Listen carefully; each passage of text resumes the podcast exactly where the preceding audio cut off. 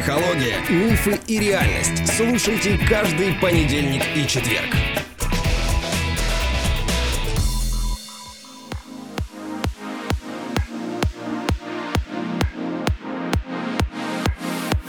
Мы пришли к вам. Привет, любимый. Привет, любимая жена. Привет, любимые слушатели. Сегодня, я так понял, мы будем говорить об ипохондрии. Давай мы немножко раскроем этот термин, чтобы многие люди узнали, о, грубо говоря, что это такое. Я вот думаю, что половина людей не знает, что такое ипохондрия. У многих ипохондрия складывается ну, в уме, да, как человек, который нервный. Ну, так звучит, ипохондрия. Да, вот он хандрит постоянно, да. Но на самом деле это слово означает немножко другое. И люди, которые страдают этим состоянием, они считают, что они чем-то больны.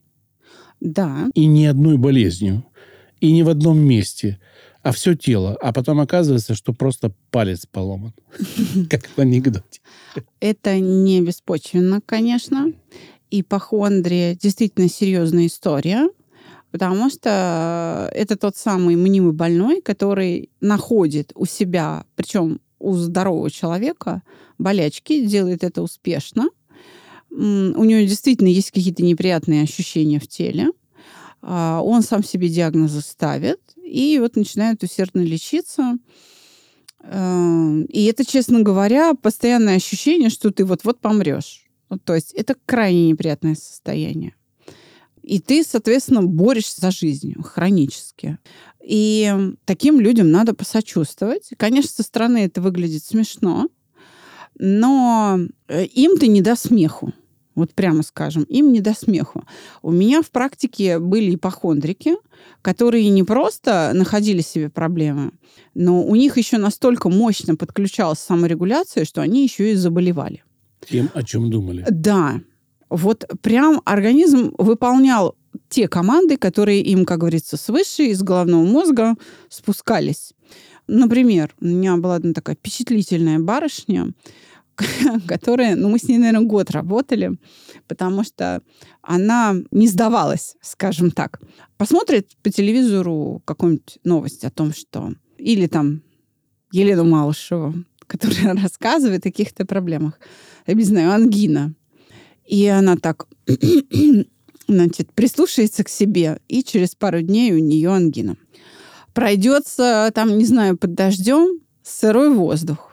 Естественно, в носу, э, значит, влажно, избыток влаги, придет, что-то носом хрюкнет. Но вот мы-то понимаем, что, ну, пришел с влажного воздуха, ну, там высморкался и, собственно говоря, наплевать. Ну, то есть избыток а, слизи удалил, и все. Что естественно, потому что ты по сырому воздуху прошел, да? Вот, нет. Она пойдет гуглить, она прогуглит и увидит, что гайморит, синусит, и у нее появляются все симптомы. То есть организм строго выполнял все ее приказания увидит э, или услышит у подруги, как у той муж умер от сердечного приступа, у нее начинает болеть сердце. Значит, у кого-то опухоль где-то, она обязательно найдет в себе признаки онкологического заболевания. В общем, и так далее, и тому подобное. Это лишь говорит о том, насколько совершенен организм человека. Вот что то он и сделает. Мозг в этом смысле по отношению к человеку находится в позиции «чего изволите?». Но вот почему-то, ты знаешь, переход в болезнь, оно происходит легче, чем обратно в здоровье. Вот почему у нас нету другого состояния параллельно, ну как это, противоположной ипохондрии, когда ты думаешь о здоровье, и у тебя здоровье развивается. А, это и есть аногенное мышление. Точно. Да, смотри, несчастными мы действительно делаемся сами по себе. Просто достаточно, чтобы не совпало одно с другим. То, как я хочу, с тем, как оно есть на самом деле. Все. Просто должно что-то случиться. А вот чтобы потом вернуться в равновесие, нужны усилия, причем осознанные, причем целенаправленные. И это должно быть не насилием к себе. Если ты будешь себя мучить, истязать, то ты проблему не решишь. Здоровье ты не вернешь. Здесь даже уговоры не помогают. Здесь прямо именно нужно знать вот этот вот секрет. Так вот, если говорить об ипохондрии, то э, ипохондрия — это давнишняя история. И заметил это явление, кстати говоря, философ по имени Гиппократ. Да, это он. Благодаря ему мы э, вообще этот термин донесли до сегодняшних дней. Он предположил, что вот это вот психическое расстройство, да, поиск вот этой постоянной болезни в себе, оно происходит от того, что вот эту тревогу хроническую за свое здоровье вызывает какой-то орган под ребром. И поэтому буквально ипохондрия с греческого означает область под ребром. В смысле. Да. И да, действительно, по международной классификации болезней это такой синдром, который относится к психическим расстройствам. Но в школе саногенного мышления нет представление о том, что в психике бывают расстройства. Ее расстроить нельзя. Она либо производит одни состояния, либо другие. С разными результатами, но в обоих случаях она работает всегда правильно. То есть она либо работает, наша психика либо не работает. То есть даже если результат неправильный с точки зрения здоровья, это Да. все равно Нормальная работа. работа Мгм. психики. Да, В поэтому этом, кстати, может быть и ошибка многих психологов, что они это упускают. что они мыслят категории расстройств, Да. расстройств, Да-да-да. нарушений. Психики. Это, да, это клинические такие способы мышления, принесенные из медицины, потому что и психологов знаниями снабжает фундаментальная медицина, конкретно ее раздел физиологии высшей нервной деятельности, нейронауки. Этим занимаются, ну, в общем, как уже то, что пошло вслед за представлением о высшей нервной деятельности. Таким образом, мы, по сути, говорим о страхах, причем о навязчивом страхе чем-то заболеть при такой вот мании находить в себе эти симптомы и находить им подтверждение. Вот так. А мне кажется, знаешь, фильм «Невезучие» как раз это два ипохондрика. Только ну, в состоянии к миру, там, не знаю, не к себе. Они, хочешь, не хочешь, но находят вот эти все плохие какие-то состояния. Пьер Шар, который играл одного неудачника, который раздулся там как шар, когда его пчела укусила. Это же все от того, что он знает, что это случится. Он уверен, и это происходит. Опять же, чего сверху приказано, то мозг, собственно, и обеспечивает. То есть настройки настолько тонкие и мощно выражены, и настолько они гарантированно обеспечены свойствами ну, вот, нашего организма, что это делается возможным, это становится возможным. Вот такие вот чудеса. Ипохондрик – это человек, который не просто не может избавиться от вот навязчивых мыслей, что он вот-вот заболеет, а он их прям лелеет. И все вокруг его не понимают. Вот он же смертельно больной, а все не понимают. Такой человек очень негативно относится к врачам. Он им не верит. Они все козлы, они ничего не понимают, они пропустили симптом, они лодыри, они, э, значит, профаны. Да что А, мне ходить по этим э, поликлиникам, там врут везде, деньги берут, Да-да-да-да-да. вот это все. Поэтому человек, как вот в современном мире ипохондрик использует, если раньше они использовали а, книги, например, купил словарь медицинских терминов и, собственно, себе поставил два десятка диагнозов, да, а сейчас пошел лечиться. интернет. А сейчас интернет, то есть доступ еще более упрощен, разнообразие еще больше и так далее. Это привычка поиска нахождения, успешного нахождения болезни, вот такая щепетильность, скрупулезность возникает как результат, ну, принято, опять же, в отрасли говорить о психической травме, но мы тоже категориями травмы не пользуемся, потому что мы не смотрим на переживания как на травму, а- но мы смотрим на это как на запечатление. Есть такое понятие импринтинг, то есть а, в твоем окружении кто-то заболел, и, например, да, это может быть какая-то врачебная ошибка. Либо у него что-то протекало бессимптомно, либо человек был невнимателен к себе, прозевал, и заболевание стало неизлечимым. И вот ты, видя чужой опыт, человека значимого для тебя, очень сочувствуя ему, начинаешь исправлять его ошибки. И поэтому ипохондрики очень, ну, про рак, про как бы канцерофобию я уже сказала, искать себе онкологические заболевания, но не только. Еще начинают искать себе сердечно-сосудистые заболевания. Все время тут кольнуло, тут вздохнуть не могу, тут что-то у меня удары пропускает, э, ну и так далее, и так далее, да. Э, слабость э, находят, в общем, и все такое прочее. Постоянно меряют давление, меряют пульс, берут с собой кучу лекарств. Вот. А, даже боль в животе, говорят, ой, человек, например, обожрался, переел, ой, у меня развивается инфаркт, у меня боль в животе. Вот так.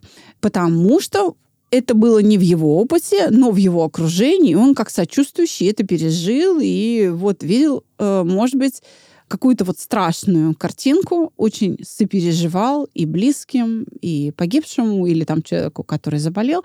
И теперь, э, постольку, поскольку он себя с ним отождествил, то теперь он пытается исправить его ошибки.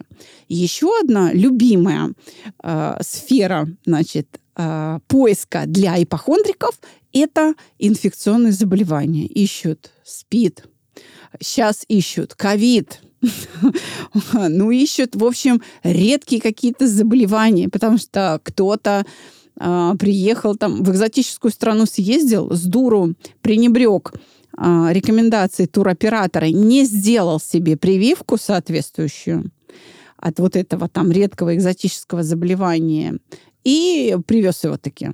Вот, пренебрег симптомами, и когда уже была критическая форма, он попадает в соответствующую там клинику или в институт, и вот ему уже не могут помочь. Вот, потому что он, как говорится, сам с усам, а дальше медицина бессильна. Итак, значит, рак, сердечно-сосудистые заболевания, инфекционные, но иногда желудочно-кишечные, любое э, несварение из-за несочетаемых продуктов или плохо приготовленных, или не свежих, это у меня язва открылась, или там что-то такое, ой, это у меня там, э, не знаю, все, камни в желчном, я сейчас помру, у меня такой спазм, такой спазм, в общем, кошмар. Суставные сейчас... боли тоже часто бывают у ипохондриков. Совершенно верно. Но... Которых нет. Да, по большому счету, Ипохондрия – это результат страха, действия на тебя страха, возникающего из-за того, что ничтожным, совершенно обыденным, дискомфортным состоянием, симптомам ты передаешь избыточное значение. Ну, то есть ипохондрик это, ну, если так, опять же, я попробую пример привести, наверное, ну, там, как образ, да, обычно человек в саванне в Африке, если увидит льва, он побежит. Ну, угу. Он видит льва, он бежит, действует как бы страх работает, да, опустошается у нас желудок, там мочевой пузырь, и мы быстро бежим, потому что пустые. А ипохондрик это человек, который придумывает льва и бежит от него. Да, а, похоже. Не так, не так. Он не льва придумывает. Он придумывает себе смерть от льва. А, смерть от льва. Да, он придумывает, что все, лев тебя нагнал, и сгрыз. Вот примерно так. Но Стоя это на Красной площади в Москве. Да, но это все-таки тоже некорректно. Это, понимаешь, как здесь э, надо говорить о том, что любое отклонение от нормы считается уже каким-то крайним состоянием, требующим реанимационных действий. Хотя в действительности это даже не отклонение от нормы. Например, если ты переел, то чувство тяжести в животе и вот эта одышка, это как раз и есть нормальная работа организма. Она тебе показывает, хорош жрать, уменьши порцию. Я тебе так скажу, открою секрет. Я тоже страдал в легкой форме ипохондрии, когда у меня первые какие-то боли появлялись в желудке там или где-то. Да, и я сразу лез в интернет и смотрел, чего там. Но у меня это сработало так. Я 20 страниц посмотрел, первых ссылок, выбрал самую легкую, которая ко мне подходит боль, успокоился, закрыл и все, и забыл. Это же не ипохондрия. Сработала психическая защита. Да, у меня этого нет. Вот у меня самое простое это пройдет через два дня. И все, я успокаиваюсь. И оно проходило через два дня. Я и говорю, чего изволите. Мозг А, это... так вот оно. Да, мозг это чего изволите. Чего ему велено, то он и делает. Так он еще же главный в оркестре. Еще и весь оркестр будет плясать под его дудку. Вот самое главное правильно настроить. Собственно говоря, на своих вот курсах э, у нас и там в персональной работе, и в групповой мы этому учим. Давай на всякий случай повторим телефон, а то потом э, нас упрекают, что вас невозможно найти. Нам можно позвонить по телефону или в WhatsApp, или в Telegram на номер. 8 968 990 08 80. И 4 ноября стартует очередной курс «Шага к себе». Да, это два месяца труда на Места освоение саногенного мышления. Оканчиваются. А еще для выпускников напоминаю, что у Александры стартует ее крутейший, наикрутейший курс «Школа мышления», на который вы познаете не то что дзен, а дзен-дзена. Так что Ну, приходите. мне, конечно, приятно, что ты так хвалишь мой Это курс. не я, а, это вот Алексей в Да, юбилейном но это уже предваряет это. курс э, действительно сложный. И ритм перемен, которые внутри тебя будут происходить, достаточно высок, примерно раз в неделю, то есть достаточно высокий ритм перемен. И чтобы с ним справиться, надо все-таки сначала пройти тренинг. Потому что Конечно. я пробовала на первые два потока школы мышления брать людей, которые Не тренинг прошли. не прошли. И они все во втором месяце съезжают. А То есть сказал, они не могут выдержать, им очень тяжело. А я сказал, Не для выпускников. Да-да-да. Я это сказал А я говорю, а я говорю для того, чтобы те, кто Не хотят перепутали. сразу все самое лучшее, подождите, вы просто не сможете так широко открыть рот, чтобы вот такой кусок в себя заглотить. Давай вернемся к ипохондрии. У меня, у мамы была подруга. Мне было лет 14, и она себе придумала рак головного мозга. Мне мама да, по секрету сказала. И два года ходила э, ну, с, так- с таким, с таким, не знаю, с так- с так- вот она умирала прям. Вот ходила и умирала. И мама говорит, да ну брось ты, нет. В общем, итоге. э, Через два года попался ей какой-то врач хороший, который сказал, знаете что, давайте-ка пройдем обследование. Прошли обследование, ничего нету вообще. От слова совсем. Не то, что там нет каких-то там, ну, доброкачественных опытов. Вообще никаких нету. И сказали, вы ипохондрик, и вы себе придумали, так что успокойтесь. И мама, значит, потом очень долго смеялась и обсуждала, приводила эту подругу в чувство. Ну, привела, вроде ничего. Вроде прожила долго потом. Ты знаешь, Андрей, можно сказать, что она отделалась легким испугом, подруга твоей мамы. А ведь ситуации бывают гораздо более трагические. Например? Если ипохондрия, у, допустим, была бы у твоей мамы, и она бы лечила тебя. М. То есть ты здоров, А, то есть А она не- мама- не, у себя ищет болезнь, Да. а у меня. да. Я бы, наверное, не выдержал. И такой случай абсолютно реальный зафиксирован в Соединенных Штатах Америки. И мать лечила от прям неизлечимых заболеваний свою дочь, подростка, лечила ее причем много лет. Ребенок принимал а, буквально химиотерапию, тяжелейшие лекарства, очень токсичные. И, в общем, ну, лишен был возможности общаться с а, Сверстниками. со сверстниками, полноценно строить свою социализацию. А потом в какой-то момент все-таки этот ребенок попадает на обследование и выясняется, что он совершенно здоров. Причем ведь часть врачей, что называется, в капиталистическом мире, они поддакивали матери, а что, удобно, это же хорошие Деньги. деньги, ну, что, полечим, раз вы считаете, что она больна, мы полечим, до тех пор, пока, в общем, не случилось прозрение. И в конце концов, повзрослевшая дочь, поняв, что она ничем, собственно, и не больна, она свою маму убила. Ужас тихий. То есть она просто ее убила. В этом смысле быть ипохондриком а, вот на таком примере невыгодно. Это Опасно. буквально смертельно опасно, потому что с тобой могут расправиться. Потому что что ты делаешь? Ты истязаешь, мучаешь близкого человека без какого-либо повода. То есть это абсолютно уже тогда тяжелое такое психическое отклонение, понимаешь? То есть ты настолько искаженно воспринимаешь то, что происходит, что ты уже сам становишься источником опасности, и от тебя будут защищаться. И если не найдут способ, как тебя остановить, тебя остановят радикальным методом. Ну, это ужасная история на самом деле. Я вот не знаю, может быть, это психическое отклонение такое основано на ипохондрии, потому что ипохондрия – это, по-моему, поиск болезни в себе. Это не может быть вовне, а, как это сказать, вектор вовне не может Но, быть. опять же, у этой матери был опыт сочувствия Видишь, я о чем говорю? О сочувствии, которое отождествляло, собственно, ее с другими мамами. Когда у близких там, знакомых или тех, кому она сочувствует, умирали дети. И их надо было лечить. И вот, собственно говоря, произошел тот самый перенос. Скажи мне, после такой страшной истории, вообще, в принципе, ипохондрию можно победить как поведение? Ведь я правильно понимаю, что это поведение? Это Да, не или- болезнь. Да. Можно ли ее победить? И, ну, насколько долго, вот по сравнению с зависимостью, алкогольной или наркотической, это более тяжелое состояние? Или же, ну, они на, на равных примерно идут? тяжесть будет определяться не тем, ипохондрия это или зависимость. Тяжесть будет определяться стадией развития того, что мы пытаемся преодолеть. А, зависимость может быть невыраженная, легкая.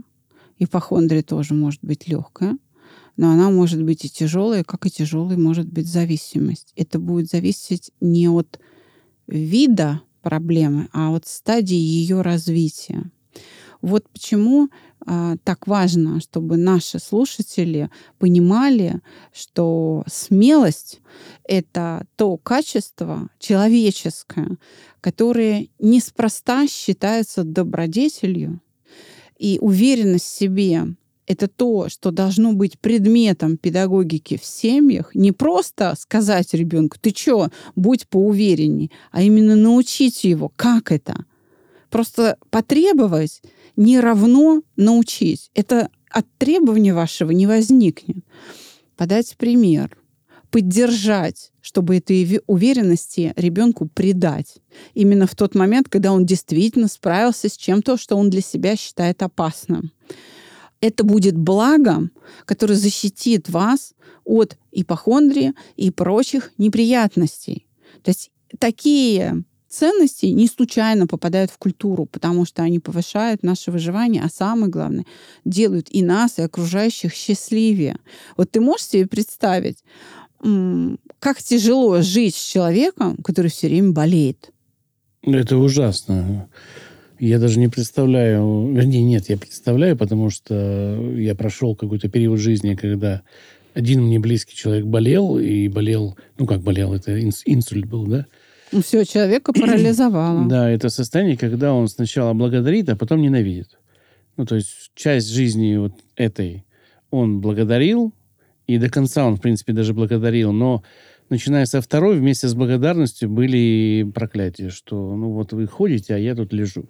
И это не со зла, и это было понятно, мы не обижались на это, а это было вот, э, ну, как-то зависть, да, тому, что мы Конечно. можем. И мы понимали, что человеку тяжело, и относились к этому совершенно спокойно, и оправдывали его, и не кричали.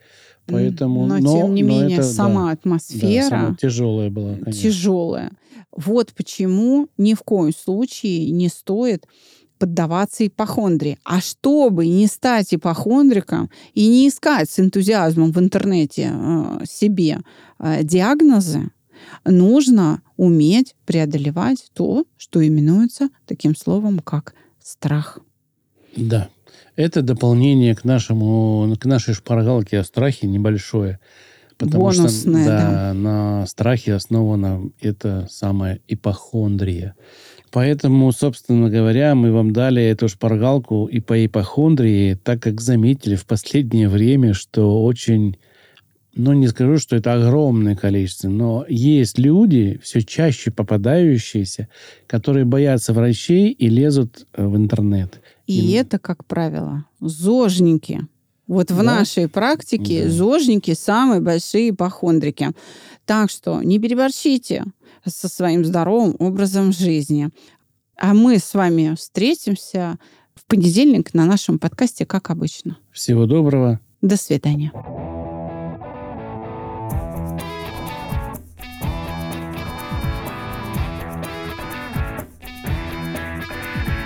Психология, мифы и реальность. Слушайте каждый понедельник и четверг.